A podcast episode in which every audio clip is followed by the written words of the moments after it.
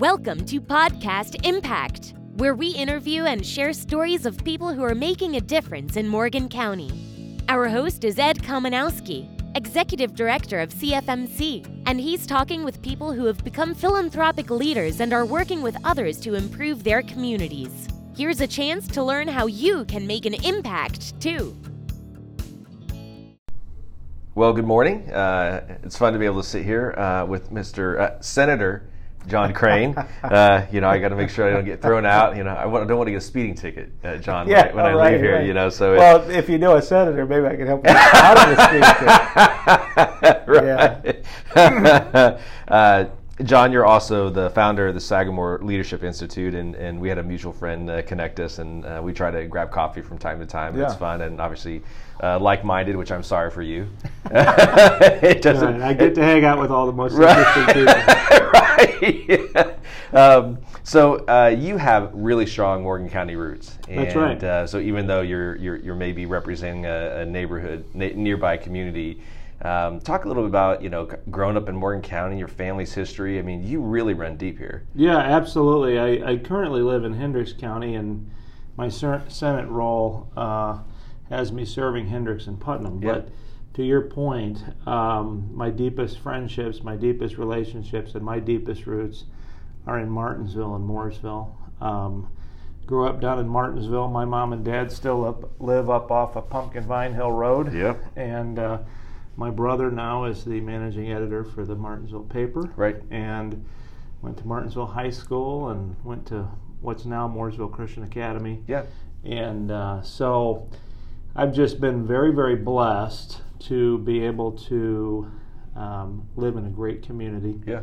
and really be in a place where you can have uh, lasting values instilled in you from an early age. Right, right. And your father was, uh, you know, in public service as well. Was this, you know, as you kind of looked at, um, did you at some point think, you know, 20 years from that, you know, uh, that you would end up as, you know, kind of in the political arena, or is it?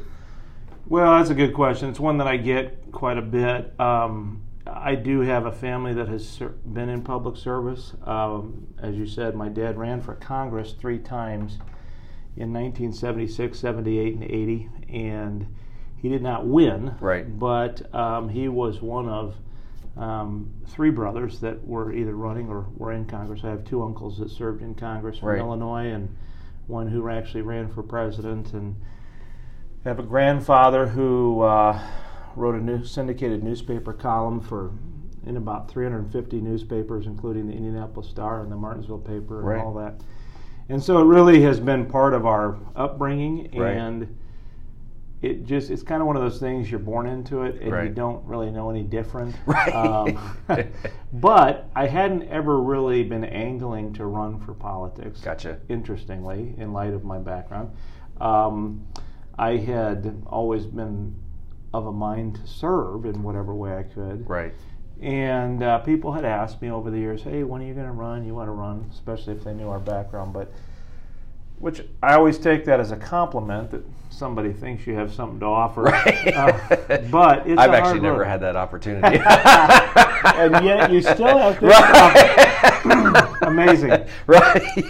Yeah, and so you know, I, I, uh, it, it's it's a hard road, and you, uh, I've seen the the very good that can come out of public service, and I can see the difficulties. You know, families that get sacrificed on the altar of ambition, Sure. and so uh, we've got four kids. Um, our oldest now is a junior in high school, and all the way down to fifth grade, and so that was one of the decisions too when we initially made the decision to run.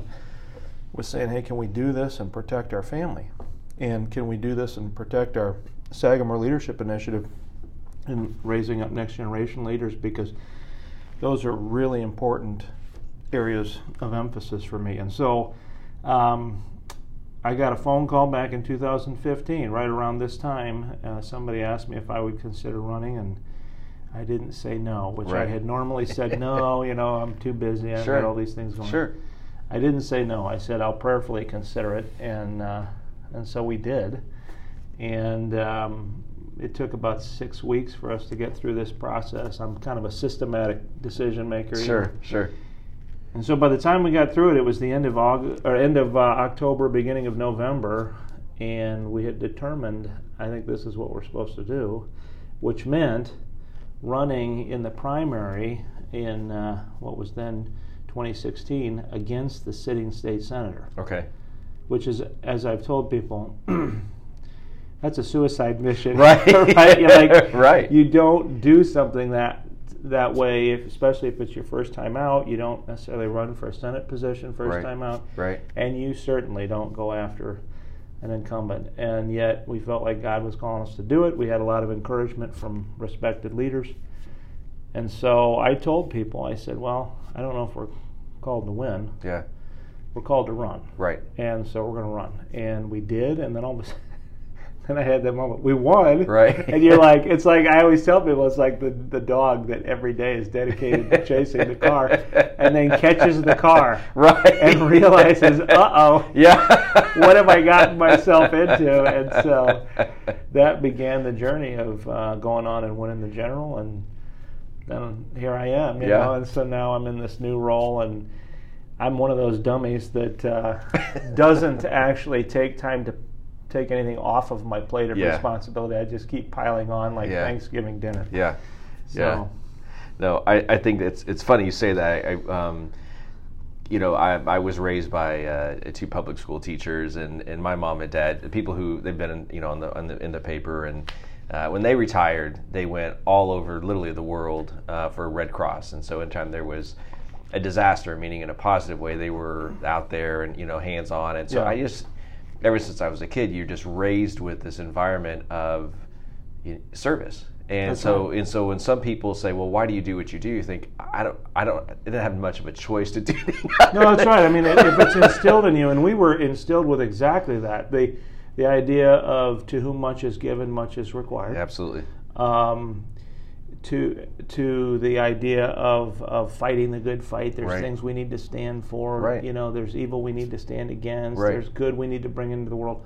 All this stuff, to where, you know, I do believe that. I think I have been blessed um, to been given a lot of of support Right. and um, abilities and things like that. I've been blessed to have grown up in places like Morgan County. Right.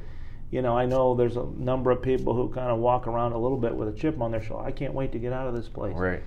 And then you get out, and then you realize, wait a second, maybe this is a lot better Right. than I ever thought it was. Right. And that's the beauty of, of getting older and getting on in years and having your own family and your kids and getting a new perspective on life where you begin to hone in on the things that really matter I agree. versus the things I used to think mattered when I was a teenager. Right. You know? Absolutely. And uh, the farther I go and the more of the world I see and the more stories I hear from other people, the more I recognize just how blessed I've been to grow up in a great place like Indiana and Morgan County in particular. Yeah. Yeah. I agree. It's, um, you know, when it's, uh, I, I don't want to.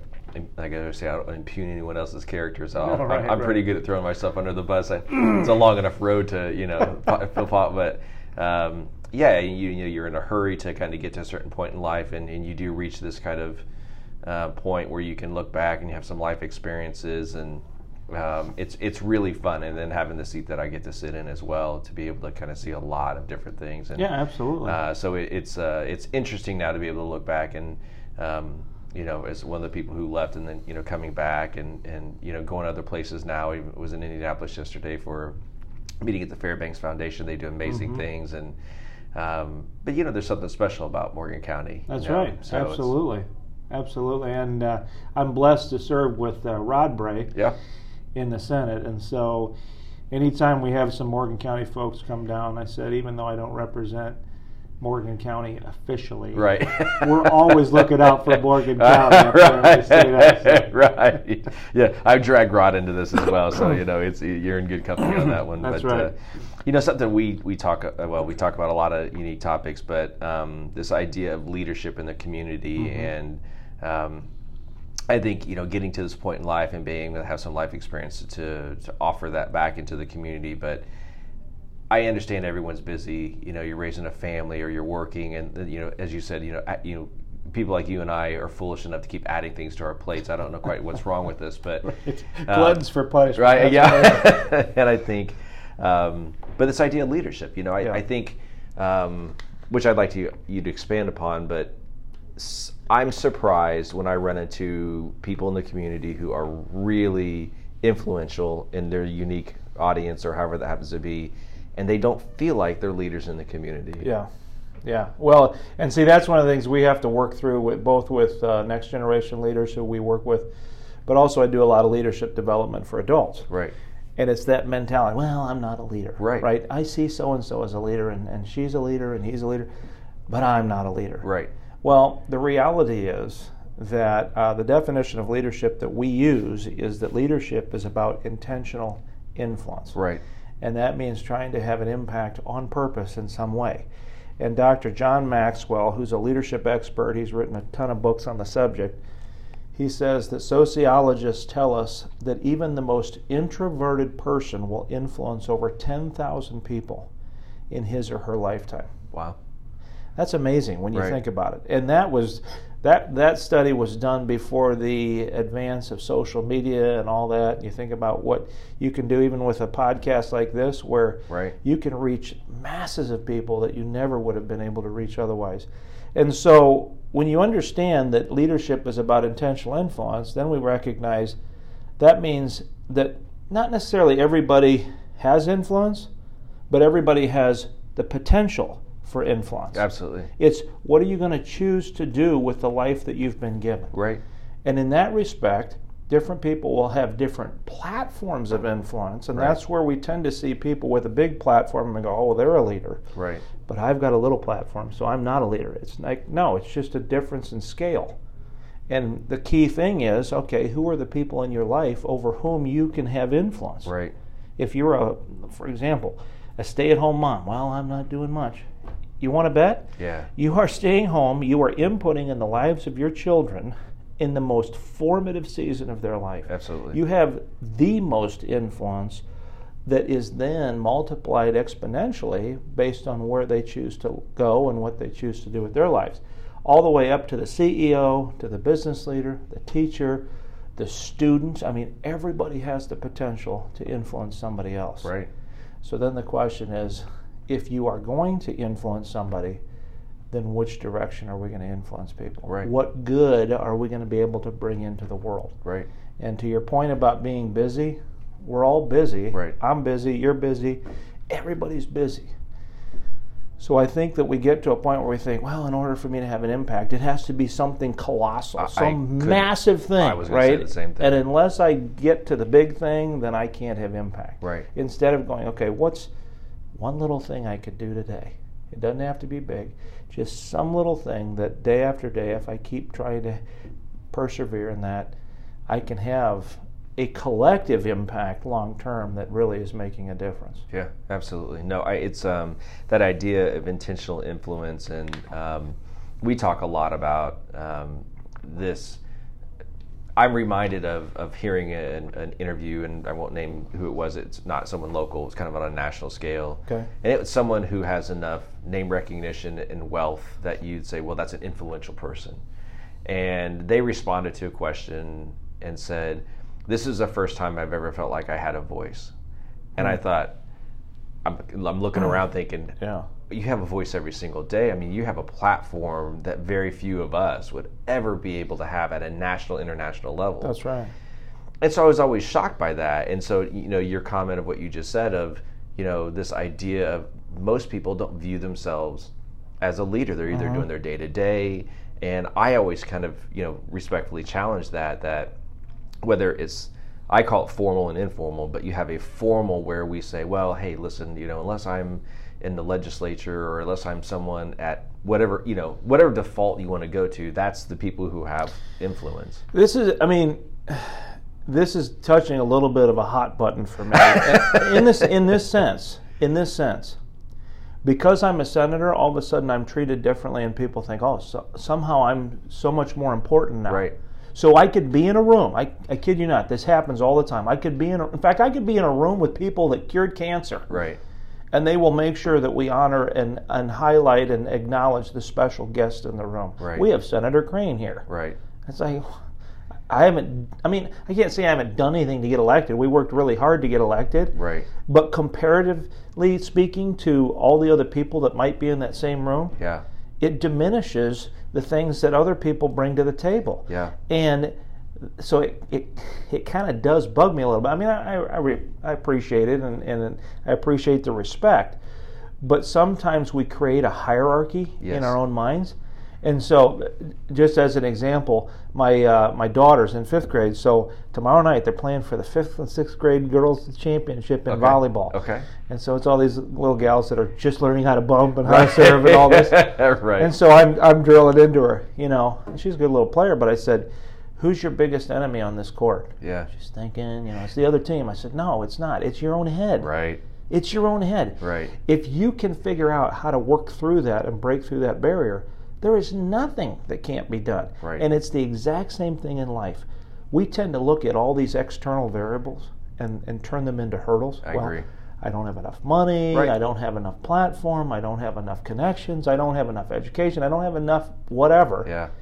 Instead of going, wait a second, I can be somebody who makes a difference. Yeah. I just have to start where I'm at, be faithful, persevere, and keep looking for ways to add value Absolutely. and bring good into people's life. Yeah, yeah, absolutely. I think it's and I, it's obviously this is you know something that you're you're you're passionate, and I do want to kind of talk about the institute. Uh, Sure. But we're gonna come back after break, uh, sitting with. Uh, Oh, I guess I'm not going to call you now after saying Yeah, that. say with no. John Crane, Okay, you there know, go. who's the founder of the you Sagamore Leadership Institute. Uh, so we'll be right back after this break. Do you know where your charitable dollars actually go? Or have you ever asked if what you're giving to nonprofits is actually making a difference? Since the announcement of the war on poverty, the federal government has spent nearly $20 trillion and we still have more poverty. The Community Foundation of Morgan County doesn't believe this should be the case. We use private dollars to support nonprofit organizations whose mission is to lift people out of poverty, not just sustain them. We believe in philanthropy with a measurable impact.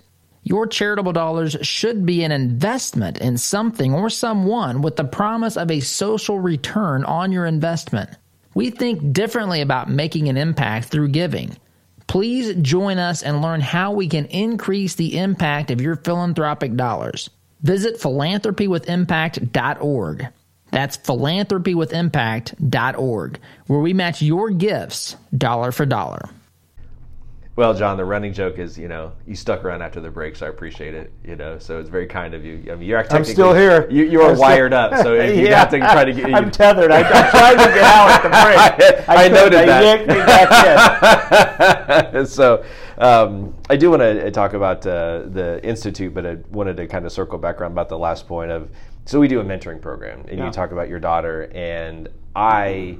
There are moments when you think, well, obstacles and hurdles, and I think we all kind of, you know, there's just some things begin to look insurmountable over time, and I'll go in and I'll talk to the eighth graders. It doesn't matter whether it's Mooresville, Martinsville, and uh, I realize instantly how smart and talented these young adults are. They're not kids. Right. You know, we may look at them as because they don't have a certain age or life experience, but they are brutally smart and talented. And how do we begin to equip them to be this idea of a next generation leader to empower them? You know, and so can you talk a little bit about the the institute? You know, your founding of it, and and what is because you know again maybe not everybody knows about it. Yeah, absolutely. And you're exactly right. Excuse me. I've been so impressed over the last 10 years that we've been running the Sagamore Leadership Initiative to just see young people who are doing things today that are so far beyond what I was doing when I was their age. Right. Right. And you know, I, again, I think part of it is the advance of technology, capacity through the internet and social media, and all kinds of other things, which, in my mind, has told young people what is possible. Right. And so it's begun to break down some of those mental barriers, and then taps into their creativity. And so you've got young people just doing all kinds of amazing things. Right. And so, for me, uh, we started Sagamore back in 2009. Um, I had been a pastor on staff at a church, and then in 08 the recession hit, and they couldn't keep my position. Sure. And so I went for what I call 13 months in the wilderness, Right. trying to figure out Sure. what the next thing was going to be. And uh, I'm somebody who, this is not to disparage anybody else who was in a difficult time, but Yeah. I did not feel that I could, in good conscience, sign up for unemployment Right. Because I'm an able bodied worker. I had a mind that God gave me, and I didn't feel like it was appropriate for me to have the taxpayers uh, shouldering the burden for our family. So Sure. that caused me to uh, take on a variety of different jobs. Yeah. And one of them at the time was uh, being a newspaper delivery guy for the Indianapolis Star. Yeah.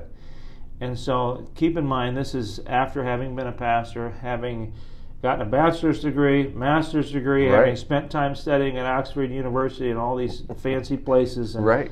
here I am tooling around in the middle of the night in our minivan, Yeah. chucking papers. Yeah. And it was a very, very humbling time. Yes. And um, I had a situation I'll just share briefly where after I had been trained, because I thought, well, this isn't so hard, you know, and then I realized it's a little more complicated than I was led to believe. And so it was wintertime, and I was supposed to do the route myself.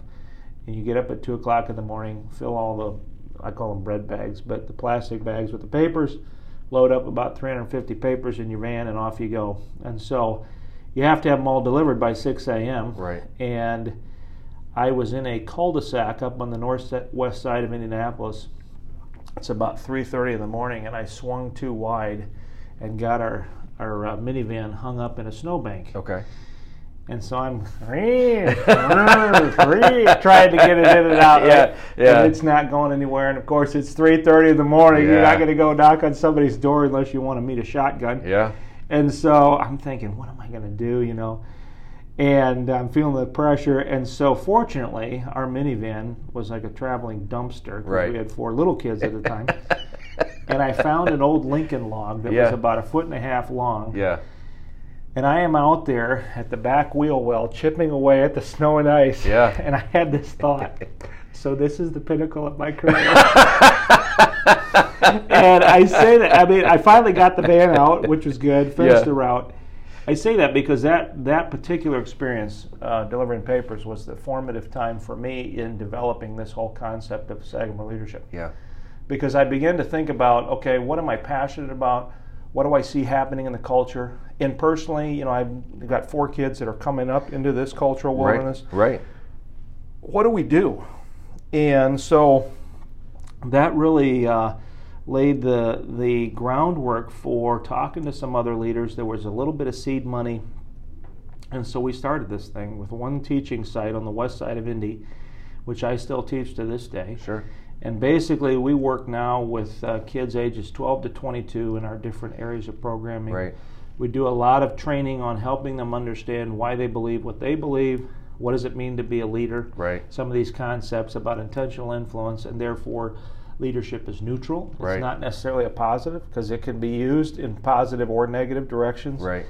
Uh, we talk about your leadership platform. We talk about what's the mission we're supposed to be on, which is larger than just, you know, taking my team to the state championship, Right. or larger than having the best fourth quarter we've ever had. You know, Right. is there a larger mission in this journey on the planet and things like that? And so we talk through all that, and then we bring in a variety of speakers who are living out a lot of those leadership principles. Right. So young people can be exposed to established leaders Right.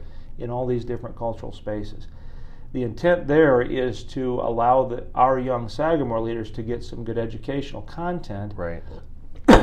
excuse me, but also to then be able to get connected with some of these established leaders because, as you know, it's as much about who you know as what you know. Yeah. Absolutely. So we combine all those different things, and it's been exciting.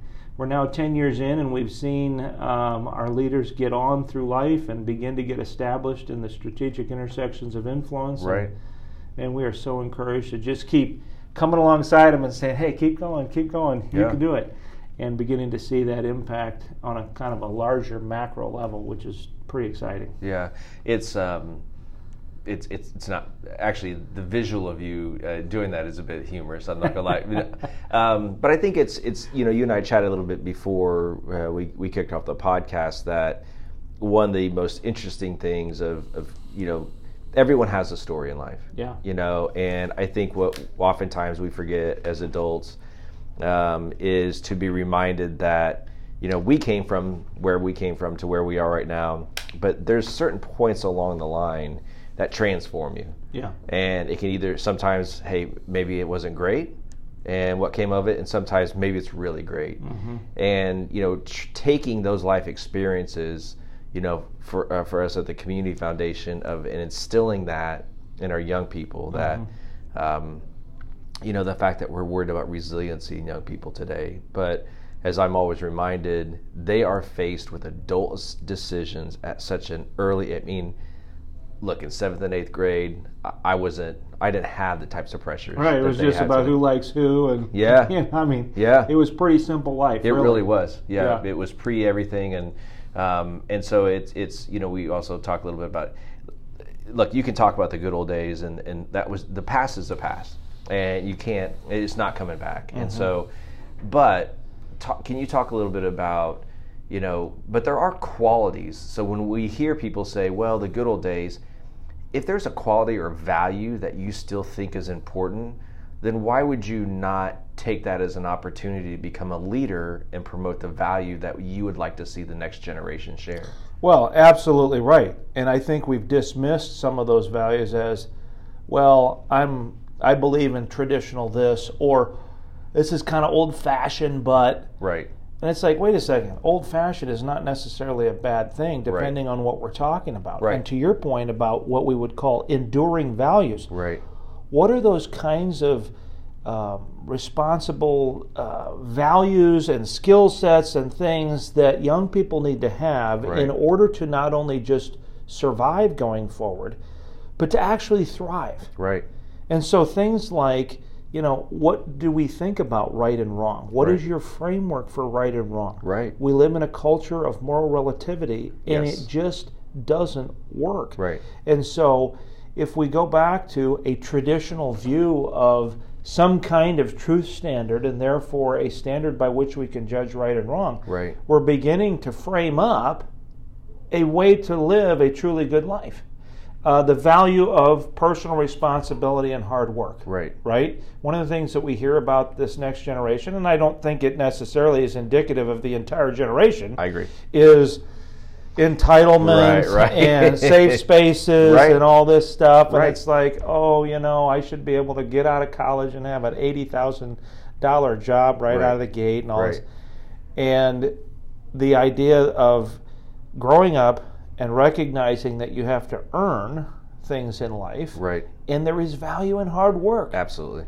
um, the value of respecting authority, Yes. right? Because that translates not just from I need to respect my mom and dad, but then I need to respect my teachers, my coaches. I need to respect elected officials. I need to respect law enforcement. Right. I even even need to respect the president Right. right? And we live in such a politically divisive world that depending on where you come from on the philosophical spectrum, Right. it's like, well, I'm a conservative, so I hate Obama, or Right. I'm a liberal, so I hate Trump. And it's Right. like, well, okay, wait a second. What about the fact that this person is in that position, Right. and that in and of itself should demand, in my mind, a basic level of respect. Right. So all of those kinds of things and so many more, which again, I feel blessed to have learned in a community like Martinsville, Sure. are the kinds of things that actually set young people up for true success long Yeah. term. And as much as we want to say, hey, let's diminish this value of truth and you kind of decide it for yourself, what we don't realize, even if that's a well intentioned approach, is that you're ultimately going to cripple the kid Right. because they need to have some kind of guardrails and boundaries to go this is the right way walk in it and that's not the right way stay away from it Right. things like that so those are the kinds of things that we are trying to help uh, really come alongside parents pastors other adults come alongside young people to help them think through some of those important uh, subjects as they're raising up the next generation as well Yeah, yeah. I think it's you know we often um, that's probably an unfair you know we often the air quote we um, I heard um, I do hear a lot of, of people saying well you know, what can we do? And we just feel, you know, a bit of, and um, I had a superintendent from, from another location talking about the value of some of the things that they were doing. So they did what you think of kind of your K through 12, you know, getting prepped or for whatever. And they said, we need to add in these other important factors. Um, when you when you meet someone, look them in the eye, Yeah, shaking exactly. hand. You know, and so we hear this kind of today, like, oh well, it's generation. You can't. They won't even look you in the eye. Well, I understand that, but that's because that's a quality that you value, That's right. and that if that's a quality that you value and you think it's important, then you need to be involved, and we need to be involved as a community to teach those values and to the young people because we grew up with it, That's right. and that, that was our culture. You so know, this it's, is a it's different so fascinating you bring that up because just last week I was asked to come and speak at Kingsway Christian School where my two youngest kids go. Yeah. And as I was wrapping up, uh, the head of the school, Dr. Julie, she came in and she said, Hey, can I borrow you for a few more minutes? So I stayed for another 30 or 40 minutes while she kept the middle schoolers in the auditorium where we were and took them through a very hands on experiential training process in anticipation of Grandparents' Day the next day. Okay. And it all had to do with exactly what you just said. Here's how to shake somebody's hand. Here's how to look them in the eye. Here's how to introduce yourself Right. and then listen to their title and try to figure out some of those social cues and Right.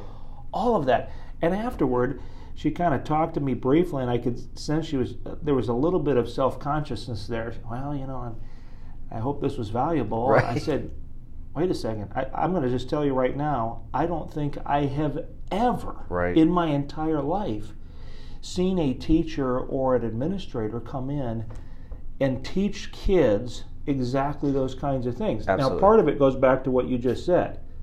We didn't necessarily have to have a class on it Right. because the community valued it and parents taught it. Right. Oh yeah. But that was 25, 30 years ago. That's right. And now it needs to be more intentional in some of those larger teaching spaces right. so that kids can get it. Because the point we've made to them was if you do get it, then you are automatically setting yourself apart in a professional environment to say, here's somebody that really knows how to handle themselves in social situations. Yep. Absolutely. And it goes back to that idea of teaching and, and passing on the values that not only we want for our kids, but why we want them is so that our kids can be really grounded and well prepared for whatever's coming in their future. Yeah, absolutely. I mean, and they are just they are mirrors. Children are not the root cause of something; they are mirrors of what we represent. Absolutely. Abs- That's and- the whole millennial thing, right? Yes, we correct. bash the millennials. correct. Oh, millennials this, millennials Yeah. that.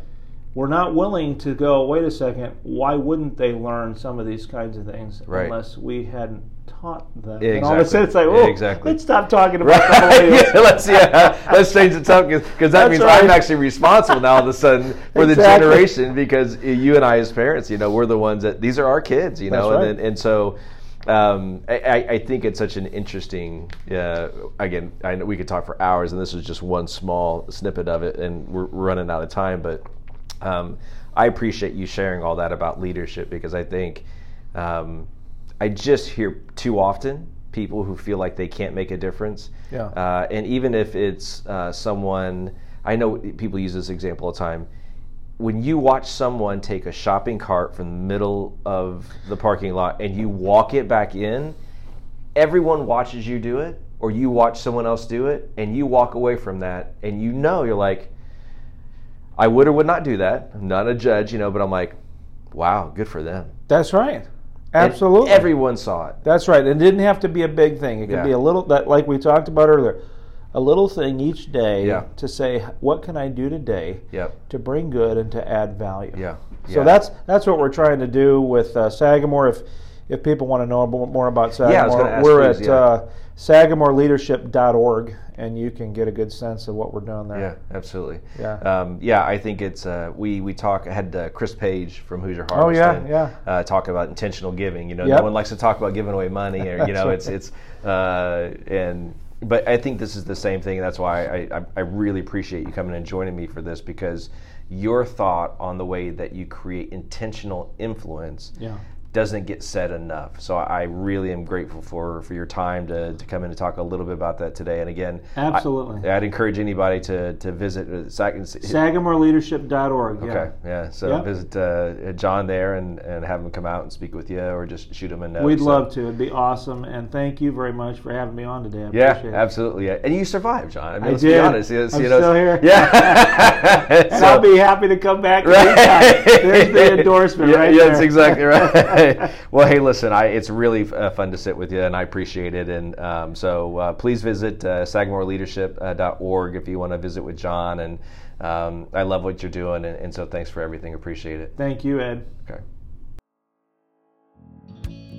Thanks for listening to Podcast Impact, where people just like you are creating change in Morgan County. Visit CFMCOnline.org today to learn more about how to get involved and see the impact you can make.